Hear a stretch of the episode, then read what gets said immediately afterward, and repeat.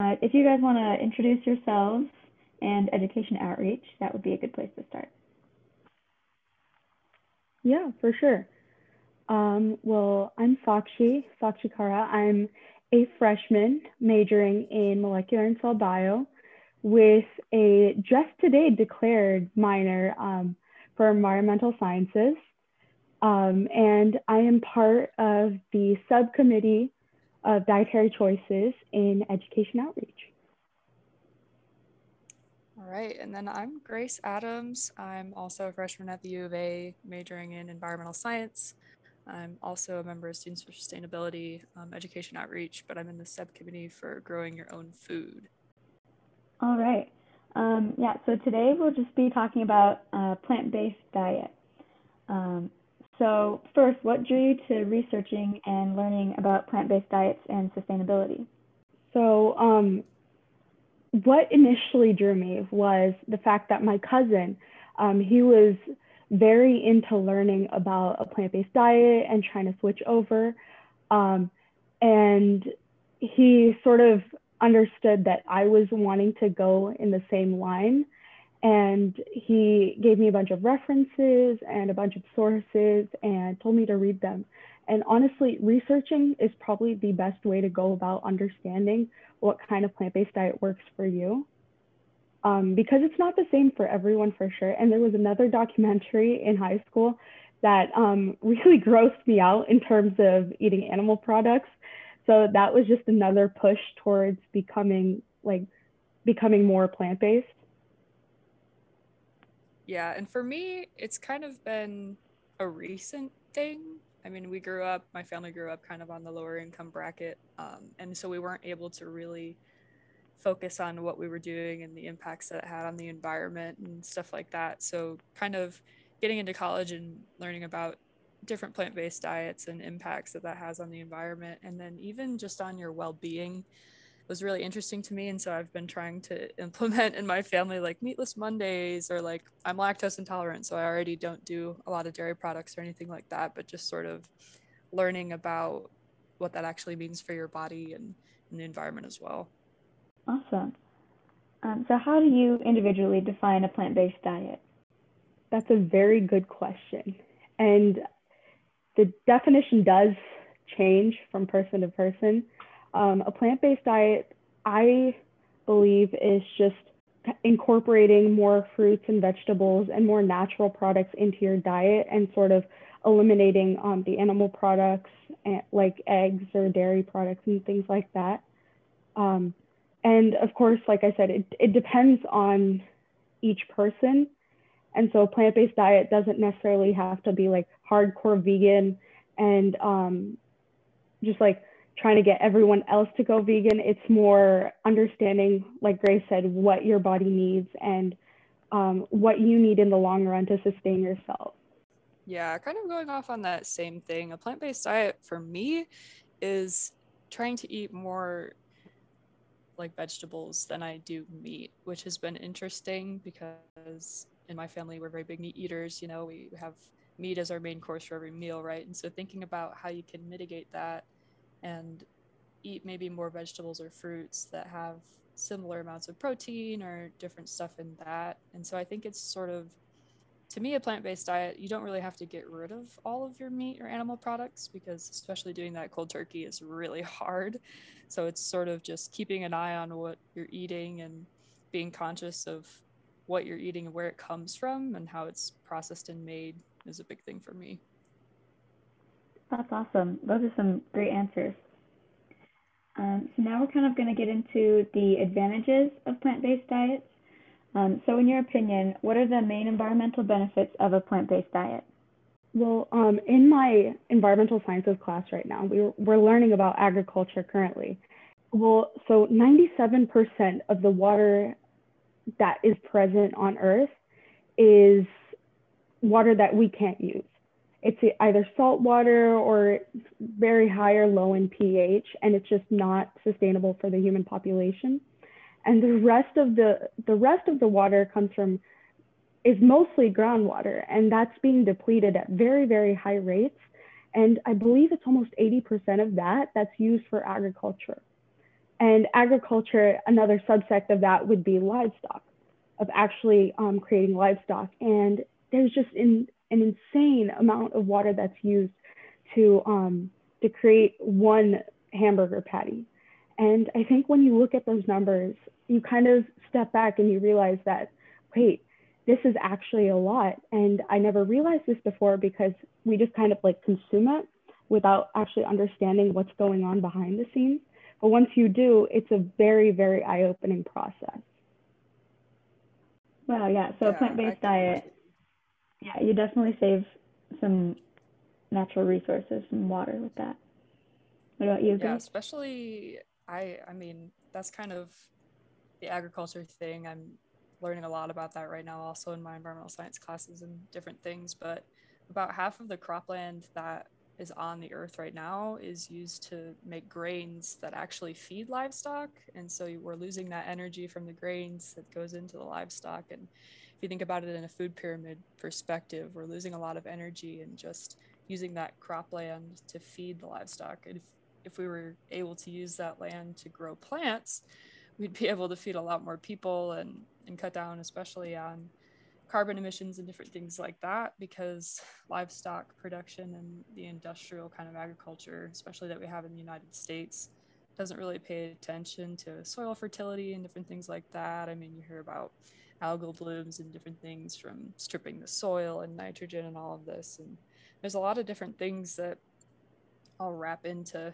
agriculture and thinking about plant-based diets um, like that. So I think the main thing for me is just being aware of the different opportunity costs that we're taking by supporting the industrial agriculture sector because if we were to grow plants and get the yields that we would need, we would have to actually use like resilient processes that would encourage soil fertility and carbon sequestration, which would also help with climate change and different stuff like that. And it's just all wrapped up into one big thing. I mean, as far as like as far as both go right now, um, well, conventionally conventional agriculture is also incredibly dangerous because you're inc- um, increasing the amount of pesticides and herbicides used. Like glyphosate is a huge one that's used in the um, in the Midwest, primarily because they grow cotton um, and corn and well, BT corn is the GMO version of the corn, and it's it uses incredible amounts of um, chemical fertilizers. So can, there are definitely downsides to plant agriculture how it is right now because it's all conventional. And the amount of organic um, farming that goes on right now is very very small compared to um, compared to conventional agriculture. So um, they both definitely do have their downsides. As far as animal agriculture goes i think that is the one thing that we can start to limit right now. Um, i know i've gotten a lot of a lot of comments like, what what would happen to all of the plants and stuff if um, if everyone stopped eating meat? What would happen? And the point of that is that there'd be a lot of waste. There still is a lot of waste in terms of animal agriculture, and you don't know what you're what you're actually actually eating, right? Like they'll tell you that it's chicken, they'll tell you that it's beef or pork or whatever, but you don't actually know that. You have no idea what's going on behind behind um, the process. And I think that was very well outlined in The Jungle by Upton Sinclair um, back, back when this was a huge, huge problem in, um, in the factories. So I, it's just, you need to be aware of both of the industries and what you're actually intaking because both of them have disadvantages. Yeah, absolutely. I completely agree with that there's definitely downsides to it. And kind of going off of what Sakshi was saying with the amount of farmland that's organic right now, it's especially hard because the infrastructure that we've built up is aimed toward conventional agriculture and maximizing the crops that you get. And to do that switch to more resilient things like organic and different ways of farming, it's really hard, especially for the farmers themselves, because farming is not a very lucrative um, occupation. Farmers don't really um, make the big bucks. And so it's hard for them, farm by farm basis, to switch to those more organic things, even though they would want to, because they, they share the same feelings. They're like, we want to be feeding people actual food that they know what it is, but it's hard for them. And so it's not only in the animal agriculture industry that, that things like that are happening, but it's also in the plant agriculture business and stuff like that. So they both definitely have their downsides, but overall, I think we're making leaps and bounds, especially as people want to move their diets more plant based and organic. Yeah, that's great to hear. So, the next question is How could opting for a plant based diet impact food waste in the US? As far as plant based diets go, um, I think primarily for me, I've also begun to opt for um, a healthier diet. And they don't need to be synonymous. Obviously, there's there's still plant-based junk food, but um, it kind of motivates you to go in the right direction because like Cheetos aren't plant-based whatsoever, and I used to eat a lot of them, but um, but now it's like, well, they come in plastic packaging, and they come, and a lot of them come in very like non-biodegradable packaging, right? So um, as far as like understanding um, how it decreases food waste, I think once you move to a more plant-based diet, you start to understand the health benefits of what you're actually eating. So it starts to you start to mitigate what you take in and what you're um, what you're kind of eliminating out of your diet. And once you start like incorporating fruits and vegetables in your diet, I mean, some of them might go bad. Like obviously, just because we live in Arizona and it's just super hot outside, some of them might go bad. But still, you have compostable waste now that you can use for your gardens um, in your backyards and stuff like that. So it doesn't just go to waste like these plastic packaging um, or foils and stuff that you put food in. Thank you for those answers. Um, so we've talked a little bit about the advantages of plant-based diets, but now we're gonna switch it up and talk about the disadvantages or challenges um, of plant-based diets. So, what would you say are the disadvantages of a plant based diet, if any?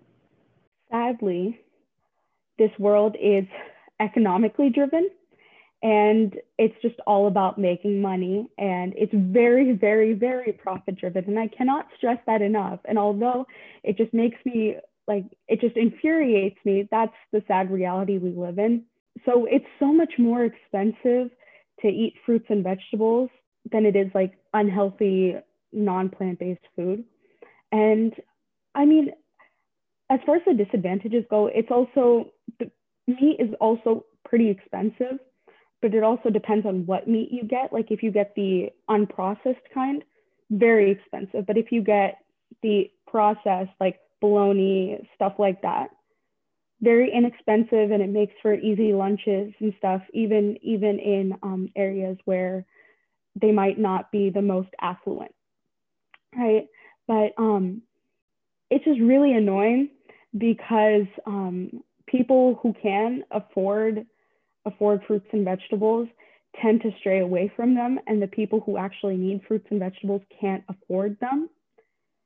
And so when you like get to that disparity, um, I think people who can afford these fruits and vegetables need to do a better job of um, understanding what a plant-based diet actually is and switching over and with that, it should switch the economic balance to making these these um, plant-based items less expensive for the um, communities who don't receive as much as the um, other communities. So it's just kind of we need to do our part in order for people who don't have the food resources right now to get their resources because um, again like we're just all together we all need to be together in this endeavor and it's not just one person that's going to change the world. Like as far as me going vegetarian or me even trying to be vegan i'm not going to change the world. And it's it's a hard pill to swallow but i'm not going to change the world unless other people come and join right? So it's just a matter of like helping each other and helping each other understand and research the benefits of doing this. You can't just only be interested in something. Like the health of our planet needs to be a passion that everyone holds. And as of right now, that's not that's not where people are at. And instead they're arguing the opposite way. So we've definitely done amazing things in um, in this realm and everyone is definitely contributing to the best that they can but there are still people who don't believe in um, in helping the planet and that's that's what we need to start to um, address and target for future for future opportunities and goals. Yeah completely. And then even this kind of this question is right up my alley because i'm doing some research right now about environmental injustice and marginalized communities and different things like that within our food system. And something that I've been focusing on a lot is racism in agriculture. And I mean, if you think about it, I mean, what was America founded on? agriculture, cotton crops. Who, I mean, who farmed that? It was slaves, right? It was these people that were brought here against their will. And so I've been looking at how racism has persisted through agriculture and through um, disenfranchisement, different things like that. And especially with plant based diets and eating healthier food, like Sakshi was saying, there's these things called food deserts and food insecurity, where there's people, um, poorer people or marginalized communities who don't have access to the healthier foods or they don't have the means to switch to a plant based diet or really even implement much of it because they don't have the income or they don't have the markets or the stores within a reasonable distance of their homes to to implement that. So it's it's definitely a disadvantage when you're looking at how our society is structured and how our society is run. Also going off of what Sakshi was saying about the entire way our country is run being focused on economic motivations it's definitely discouraging to see that. But as people especially even going off into the Black Lives Matter movement last summer, thinking about all of the different aspects that different social issues like this have on our world and our food system and and the overall health of people. It's really staggering to see just how ingrained it all is, but it's also very encouraging to see that people are working on these issues and they're working to make community gardens and they're working on replanning cities and building new cities in ways where there are community gardens and urban agriculture spaces for these people who might live in the lower income areas so that they can still get the healthy food that they need. So although there are disadvantages, things are things are looking up. And to to sort of go off of that again, um, as far as like the racism racism goes in um, in the food economy, there's also a lot of sexism that happens as well, um, because in in other countries and America too. I mean, America is not exempt from any of this, right? Like women are primarily the people who bring the water and the food to their homes and cook and like continuously just provide for their families in terms of food and water. And in a lot of these countries that don't necessarily have as much water as um, or like irrigation systems or um, like different different water systems in place as um, like first world countries they literally have to go like three or four miles get like two or three buckets of water, carry it either on their head or in both arms, and take it back to where they were and then go back in the evening. And sometimes they don't even have water in that um in that lake that they're that they're trying to get it from. And it's it's primarily the women because the men go and work or whatever and they come back and if there's not any if there's no food if there's no water, these women get abused. They they like severely get um, abused, they're harassed, and it just seems as if everything is on the weight of these of their shoulders, and they in turn have to deal with the punishment if there's nothing that the that the planet can offer because it's just so dried up, right? And I think a lot of us we take that for granted in terms of like getting um, flowing water um, in our in all of our taps and everything.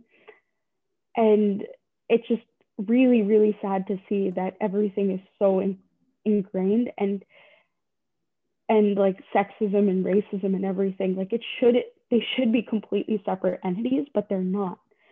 And um and that's also also why we all need to like work towards creating a better planet because by creating a better planet, we can sort of unravel all of these um, all of these inherent problems and target them one by one so that we could create a better functioning society that isn't only profit driven, that isn't um, incredibly sexist or isn't racist, right? And we can provide to everyone in a way that they deserve because right now the disparity in what some people are getting versus what what other people are getting is so great that it just we just honestly need to do a better job in um, understanding these problems and tackling them and starting to unravel them so that we can actively target them. Yeah, thank you. You both did a great job of um, explaining why like an intersectional perspective is so important when addressing social injustices. So now I think we're gonna switch to kind of a different aspect um, of some of the challenges of a plant-based diet. Um, so would either of you be able to discuss uh, how consuming meat and other animal products in certain cultures could pose a barrier to switching to a plant-based diet? Yeah, sure. So the main thing that pops into my mind with that is kind of what I was mentioning earlier is you have cultures and communities. I'm thinking specifically Americans. I don't know why, but we like our hamburgers, we like our hot dogs, we like our meat, we like our steak, stuff like that. It's kind of what we're built on in a way. We have kind of a patriotic sense and what we eat. I mean, you think, oh, it's a summertime barbecue. What are you going to have? You're going to have a bunch of meat, right? And so, different things like that, it's hard to shift people's perspectives to maybe not doing that or, or changing what they eat and how they view what that means to them in a cultural sense. And I think I can't speak for many other places out there, but a lot of different cultures, food is very integral to who they are and what they eat and how they prepare it and who they eat it with and the different celebrations and things,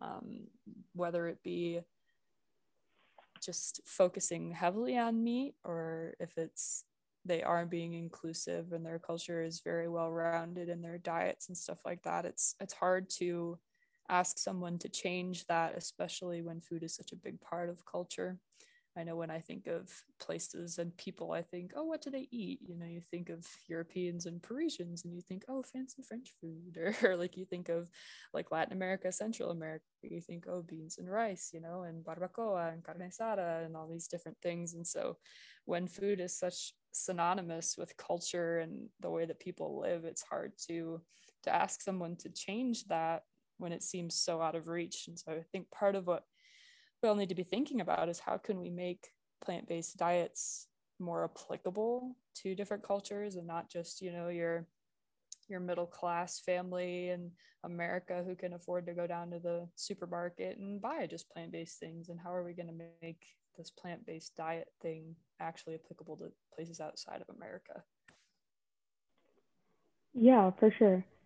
And honestly like with being Indian, I was born and brought up here, but um, like when I go back, I know a lot of a lot of places in South India are purely vegetarian.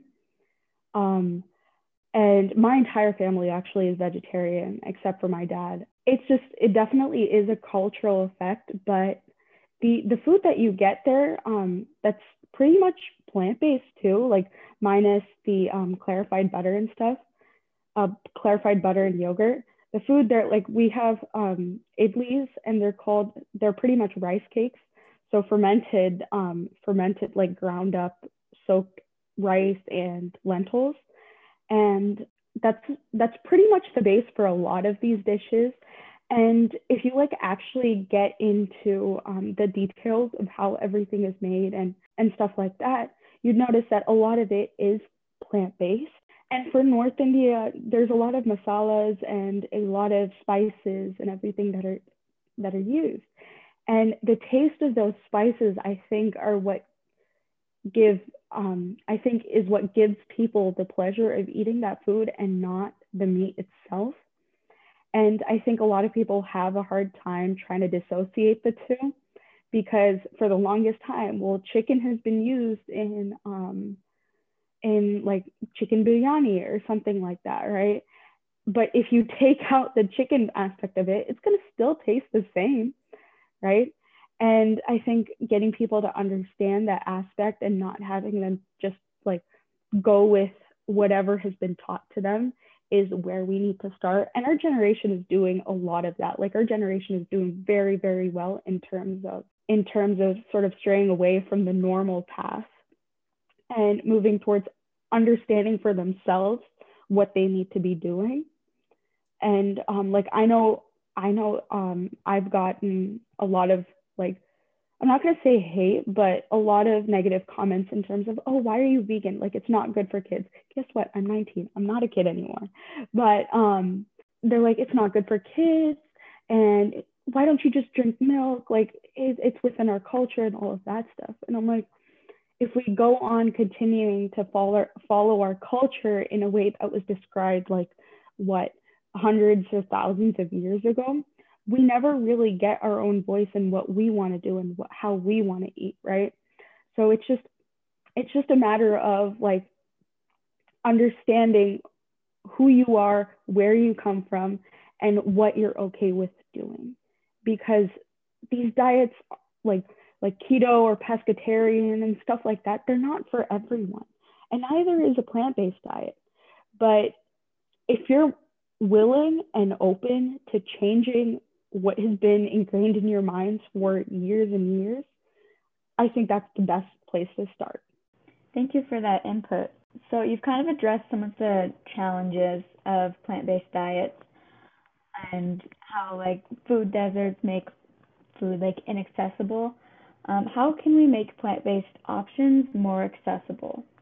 Right. So, kind of in the food, food desert sort of inner city, thinking about community farms and different things like that, if you focus on making most of your meals vegetable, I think in situations like that, especially if there are community gardens or even um, like co ops and different things like that in your area.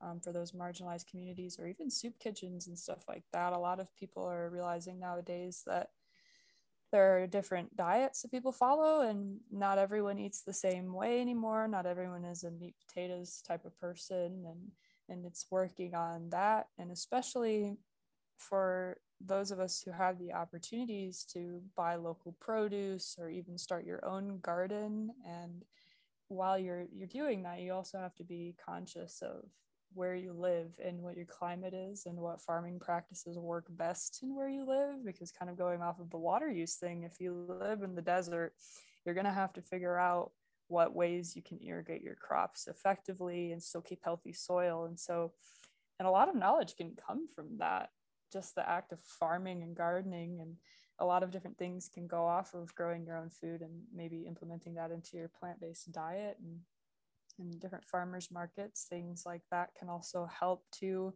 Um, and they can also support local businesses and other people who value the same things the plant based diets, the veggies, the earth. that can help too as well. Yeah, it's just honestly like trying to, um, well, trying to make it accessible for everyone as of right now. It's just we need to continue to work in that aspect and we need more leaders in office that um, care about this endeavor because again everything comes under politics and everything comes under the economy. And as unfortunate that as that is that's our reality today. So we need to um, we need to make sure that we have leaders who care about um, about this because um, only then can they enact laws protecting um, farmlands. Because right now, a lot of uh, farmers are being displaced from from their lands, or they're not getting enough money, um, and so they have to shut down their farms and stuff like that. So if they're protected under the law, well then that would help lessen the prices of um, farm fresh food and and things like that. So, um, so I guess as far as making individual changes go, that's important. That's very important.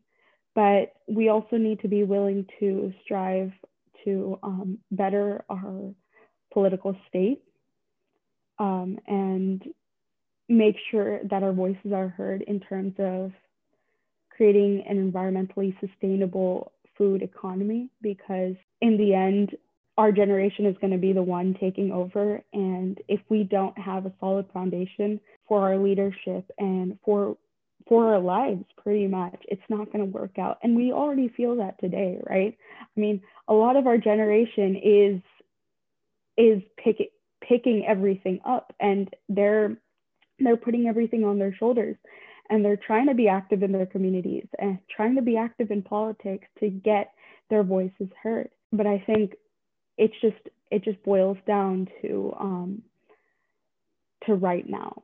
We just need to focus on a solution right now in order to make that difference later on because we can destroy the planet in very little time but rebuilding it is going to take a lot more time right? So it's just trying to make everything accessible isn't going to happen right now but as long as we take the necessary actions right now and we get involved and do everything that we need to do we will start to see food accessibility and um, lessening food insecurities. And um, honestly like every problem related with food we're going to see decrease as we if we continue to um, be more involved and understand the political process more things to add um, going off of kind of the very empowering vibe I think that Sakshi is giving us of you have to take action now in the large sense. Like it's not only individual actions that are going to change the world, but you have to you have to participate in politics and things like that to truly make a change. But focusing back down on the individual aspects, um, I know it's kind of a daunting thing to look at and say, oh wow, going right into a plant-based diet. That's kind of hard for a lot of people to quantify. So some just pretty basic stuff you can start doing is maybe meatless Mondays or try not to eat meat for a day a week and then maybe amp it up to two days or different things like that. You can also try one thing that's been really big for me is alternatives to milk because I can't do the lactose, but I try the almond milk and the soy milk, the cashew milk, whatever. Try all of them. If you like one of them, great. And it also might not be for you. You might have to, to look around a little bit and try, but little things like that can also add up. Um, and another just sort of warning when you first go plant based, or if you're going to try to go straight up vegan, be careful that you're still balancing the food that you're eating. Like you have to make sure that you're still getting enough proteins and not too many carbs because a lot of plant based diets and things like that are very carb heavy, which can really make an impact on your energy levels, different things like that. So just be aware on that individual aspect of what you're doing the choices you're making and the impacts they're going to have. And then those those individual impacts they're going to have a result right? Your your family might be like oh why are you doing that? They might start it too. That might spread out into your community. So it's kind of this in a sense it's trickle down from those bigger institutionalized changes that we want but it's also building up like those individual actions those small things do matter as well yeah just one more thing to add I've heard the misconception that being plant based relates to eating grass. And I will say that is like incredibly false. Incredibly false. Like, you need to find the recipes. They're there. They're for sure there. Like, if you like something with gravy or if you like meat with gravy, take out the meat and seitan is like an incredibly popular thing and beyond burgers are great and like it's not plant based, but it's also not meat. Paneer, paneer is a great option, and there's so many there's so many options, and um, and it's just it just all comes down to research. You have to research what you want to eat, right? So like just going blindly off of what your parents say or what um, like adults around you say isn't gonna cut it anymore.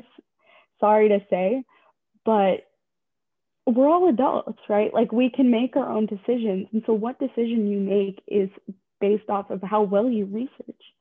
There are plenty of plant-based options. There are plenty of gravies that you could use. There's a lot of um, there's a lot that you can do with a plant-based diet. And I think everyone's under the impression that you can't season plant-based food. You for sure can. Spices are definitely a thing, right? Like you can't there's no barrier that tells you that you can add spices to your meat, but you can't add spices to tofu or paneer or something, right? like you just, I you just have to like stop falling under that impression and just move away from what everyone else is trying to tell you. Sort of step back, think for yourself, and be like, okay, well that makes sense. So I'm gonna I'm gonna figure it out on my own. And I mean, if someone is there to help me, I'm to get that support. But for the most part, I'm to think for myself. And I think that's what um, a lot of people need to need to do. They just need to step back from their diet, think of what they're eating, and think of more sustainable ways to um, create the existing food. Thank you for the um, input from both of you. And um, you both addressed some of the ways that people can introduce more plant based foods into their diets. Um, are there any resources that you would recommend for those wanting to transition into a plant based diet? I know there's, I found it, I believe, last semester on the Campus Health website. I think it might be um, a more widely accessible thing out there. I haven't found any, but just sort of, especially for younger people in our generation, it can seem a little daunting when like Sakshi said, all your all you know how to make is what your parents have taught you how to eat, right? And so how do you make, I don't know, a hamburger? How do you make whatever meat-based dish that might be the only thing you know how to make or and so different resources like that especially in the communities and in groups that are focused on these issues and focused on plant-based diets and how that impacts the environment there are a lot of resources out there and there's also as I mentioned before, the community garden kind of co op thing. There's a lot of people out there who know what they're doing in terms of food and cooking and can tell you how to make some really great tasting plant based food. Let me tell you. Um, there's a restaurant in Tucson that I know that is uh, Latin food, but it's it's all plant based. It's vegan, and it you can't tell. And so there's definitely ways out there to, like Sakshi was saying, to make plant-based food taste good. And there's definitely resources out there as well within communities to even teach you how to do it. I know in times right now it's hard to get together and go to like a cooking class or something like that but increasingly there are opportunities opened up where people professional chefs things like this people that run soup kitchens are teaching people how to make their own plant-based meals that actually taste good and then kind of going off of that other resources I oftentimes tend to forget that we're all in it together. I know that's something that Sakshi's been saying throughout this entire meeting, but like we're all we all need to focus on this. This is all something that should be at least on a little bit of our brain. And so use those around you ask people, you know, have you ever made this but substituted the chicken for something else? You know, like ask your family, even. They might have more recipes than you think that are plant based that maybe you just don't remember, different things like that. And, and even reaching back into your family tree and seeing what were some of the foods that they ate or different stuff like that. And there's a lot of different ways that you can incorporate um, still having that cultural aspect to the food as well as making it um, affordable and healthy in the plant based sense. So don't shy away from it. There's people out there who are feeling the same thing that you are and they, they want to make an impact on it and they want to try to eat plant based. So just gather together and make some good food. I have a question for you too. So, um, I know you guys have been talking about just like introducing it and everything, but something I want to hear more about is maybe like how to face different like stigmas that you get maybe from family members or friends that may be against the idea of plant-based dieting. Yeah. I mean a lot of them a lot of them are under the impression that eating a plant-based diet gives you less nutrition which is which isn't accurate whatsoever because if you actually like pick up the nutrition labels on the sides of like whatever container or if you like search up the nutrition value of a um, of like a bell pepper versus a steak like you can actively see the difference. And everyone tries to argue in terms of like like i said like you're just a kid um this is just a phase and all of that stuff. Like you get a lot of negative comments from people who you know haven't done their research on this stuff Okay. And you can you can definitely argue a lot better than they can in terms of going plant based. And um, once you give them the facts, they're kind of like, okay, okay, well, well, and they'll give you some other false argument, and it's just this vicious cycle that you need to you need to be patient with, and you need to explain to them. And if they don't listen, you explain it to someone who's willing to listen. Um, because there are always people who are willing to listen, who are and who are willing to learn about um, about all of this. So it's just a matter of finding those people and actively telling telling them what your experiences are, and hopefully they have other people in their lives too that to want to make a difference. And this is a great way to make a difference. As far as like family and all of that stuff, I love my family, but I'm my own person, right? I'm my own person and I can make my own decisions that that might not necessarily align with what my family feels. And if they give me hate for it, I'm going to give them the facts. And if they still give me hate, well, okay, they're not going to change my mind. And I'm still going to try to change theirs.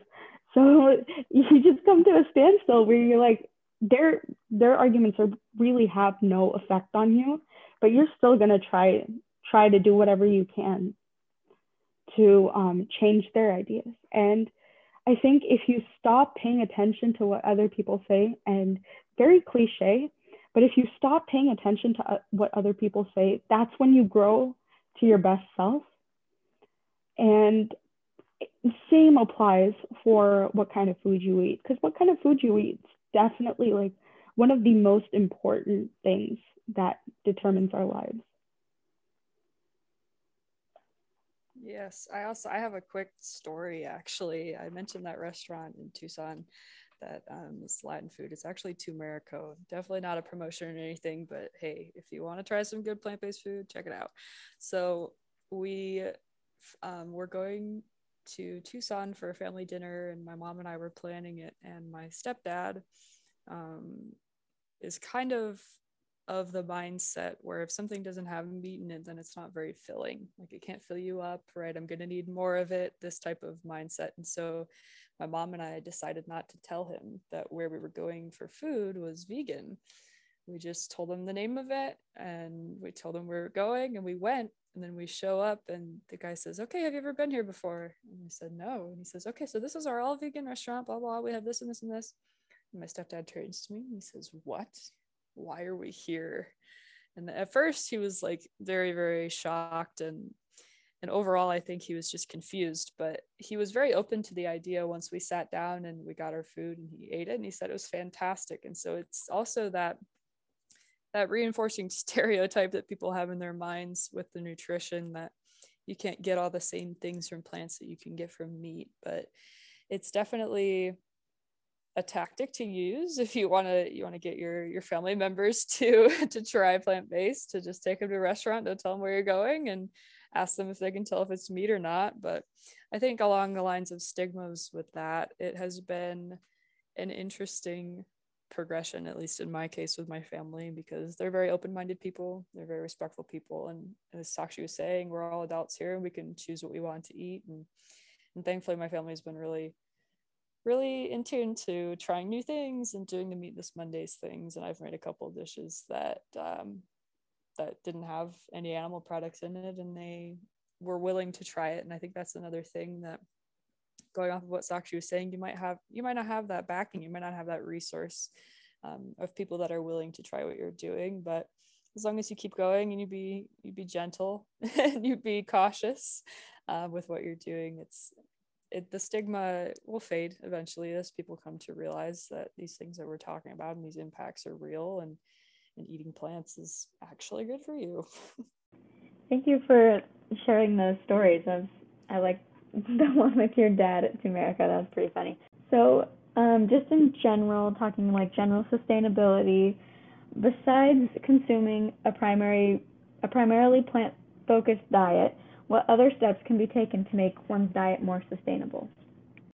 So definitely, um, opting for more organic food is is one thing that comes to mind. Um, like I mentioned before, the insane use of fertilizers and herbicides and pesticides so hold on, I actually do have a story, um, or not a story, but like an um, informative idea. So the company Monsanto is incredibly known for their GMOs and um, and their like use of chemicals in um, like during World War II and onwards, right? And what a lot of people don't know is that they actually created Agent Orange during um, the Vietnam War. And that's the source of like many, many Vietnamese um, people being born with um, defects and other like other neuro neurological or physiological problems. And this is the same company that creates the GMOs that go in the corn that we eat. And if you look at if you look at a lot of the um, nutrition labels, a lot of them have maltodextrin, a lot of them have high high fructose corn syrup, and they're super unhealthy, but they come from BT corn. And this corn has been chemically processed to give you like the fullest form of corn. Um, and a lot of the time, these companies are looking for quantity over quality and taste because it's just an easy way to turn a profit, right? And um, and Monsanto actually, I mean, I feel like a lot of us just learned that it was it was a company that created GMOs and it was fairly recent. Actually, no, it was there since World War II. And they sort of they created the chemicals that went into um, that actually started the or initiated the reaction, the nuclear reaction in the bombs that were dropped on um, Hiroshima and Nagasaki. So if you're trusting a company that created these chemicals that pretty much destroyed two cities in Japan, and you're trusting them with the chemicals and the food that you eat, that's a very, very concerning, concerning thing. And I looked at that and I was like, just just a matter of like understanding the ingredients that are in um, in everything. It just and like researching these ingredients, it'll give you such a new perspective on what to eat and what not to eat. Because honestly like before before i started this whole endeavor i was just like blindly eating chicken. Like i i wasn't um part of my religion like we don't eat beef we don't eat pork. It was just mostly chicken and shrimp for me and like a gallon of milk a day because i i drink four cups of milk a day i don't know why but it was just it was just a thing and um and sort of like understanding all of this. And I, was, I took a step back and I was like, hold up, there has to be a better way, right? There has to be a better way of like consuming things and everything. And ethically, consuming meat, please watch What the Health. It's a very good documentary that outlines everything.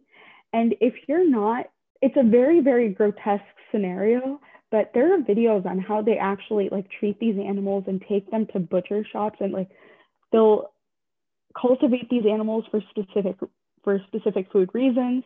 And it shows you the entire process. And it's very very disgusting to say the least.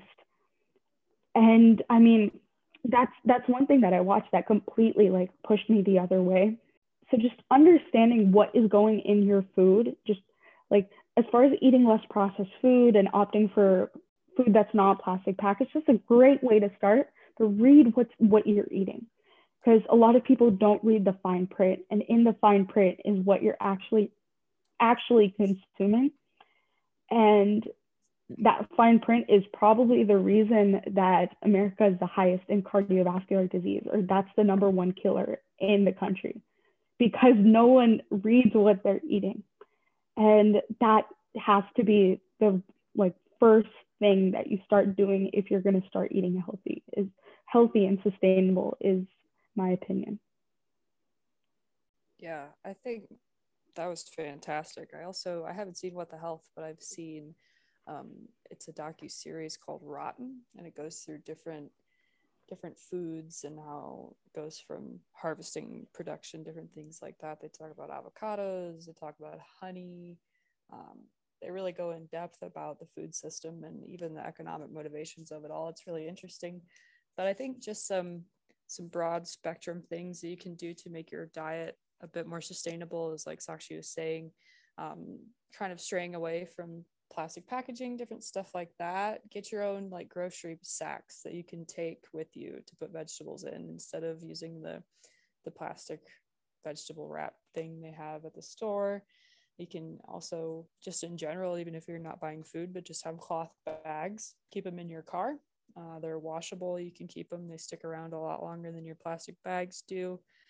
Um, you can also diet, I'm thinking all things related food. You can watch your paper towel usage. You can use cloth napkins, different stuff like that. That all kind of ties into diet and how you you run your your life in regards to food glass storage containers instead of plastic that you're going to eventually have to throw away because they'll get gross i know we've all been there um, and i think it's an interesting concept but just like sakshi was saying try to look at something and tell yourself what's in it. Try to guess what's in it before you you buy it or you pick it up off the shelf before you read that nutrition label and see if you actually know what's in it.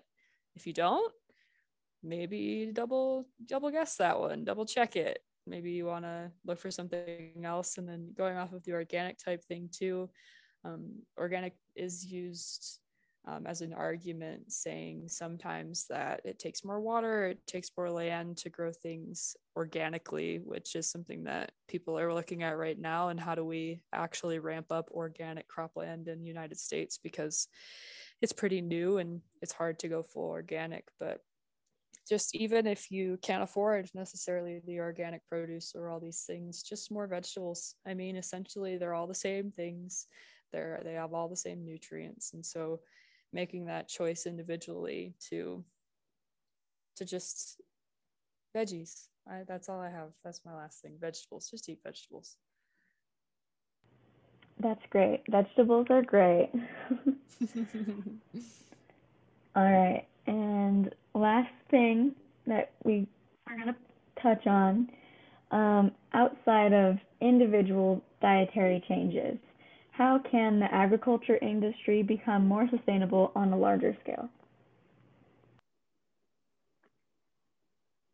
The privatization of agriculture is is probably the sole reason for um, for like for it not being sustainable because it's all just all about how these CEOs can make a quick buck and I know we've talked about it a lot, but it just comes back again, right? Like it's just every single thing ties in with how much money you can make and how that's so sad.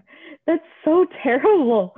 And the fact that like people need to count their money or like count the amount the amount that they have at hand right now just to be able to afford something to eat for that day it's ridiculous and private the privatization of everything has pretty much been like the downfall of of what's going on. Because um, I know a lot of I was doing this for Model UN and a lot of other countries they actually gave um, their governments the opportunity to to what to create like different seed banks and different storage facilities for um, to increase plant diversity.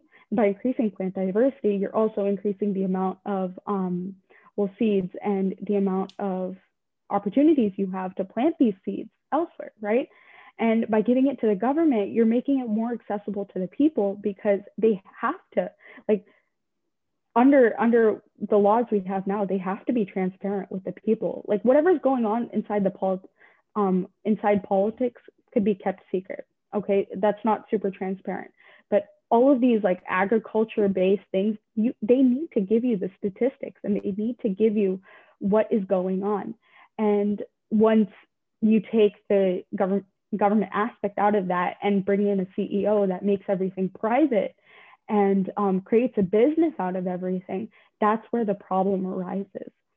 So I think the government needs to take back control. And as it sounds impossible, but it really isn't. As long as people are willing, um, as long as there there's enough opposition from the public, in terms of like opposition being we oppose the businesses. I'm talking about the like corporate large scale businesses. Small businesses are great. Please support them. But the the large ones. And so if if enough of us can go up against them and create like create chaos for them, I guess. I'm not trying to incite any violence here, but create chaos in terms of protests and actively caring and actively trying to create a difference in your community. That's what's necessary. And I think that's what's going to be the future for taking the corporate hands out of um, out of farming and out of the agriculture industry and we can give it back to the government where we can see what's going on with with um, with farmers and what's going on with the land usage and all of that stuff. So just a great deal of transparency is what we need at this point, and we're not going to get that with privatized firms. Yeah, I completely. That's something that I was going to touch on a lot is the economic motivation of it, and how Sakshi was saying, it's just people trying to make a quick buck, which food shouldn't be about making a quick buck, right? But something that I wanted to also touch on was um, the agriculture industry. We think of the big farms, right? The big agro. We think of these huge corporations that are just mass farming, mass producing as much food as they can, doing it by pretty much whatever means possible, right? There's also these farmers that we have to think about that are in an agreement with these corporations or with certain suppliers for companies that they're trying to make it by too you know? Like their sustainable practices. They're farmers. They know what they have to go through every single day. They're not removed from the process of actually growing the food.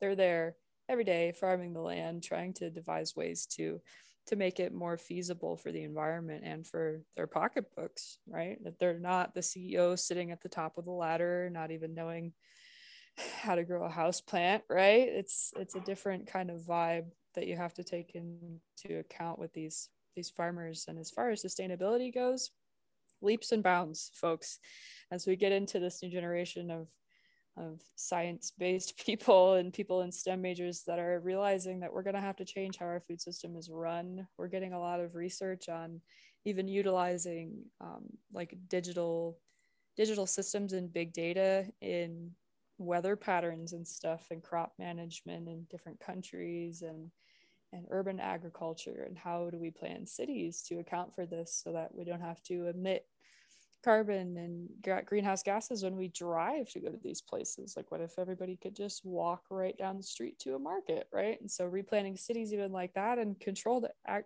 controlled environment agriculture too is a big one where if we can sustain the natural growing season all the way through the not growing season, the off season with this controlled environment agriculture, how many more people can we feed and how more sustainable can it get if we use things like greenhouses that are that are run on solar power or different stuff like that. And so the agriculture industry definitely has a long ways to go. And I think our generation gets a little impatient with it because we want all of this change now and we realize the immediate need to to make our voices heard but we have to endure it we have to go through it we have to put in the work otherwise it's not going to happen. And so i think it's our generation and those a little bit behind us and before us that are really making headway in sustainability and agriculture and we just need to keep going and going off of the economic perspective that Sakshi was giving in privatization. It's it's also up to the government to subsidize these farmers who want to go organic or who want to focus more on resilience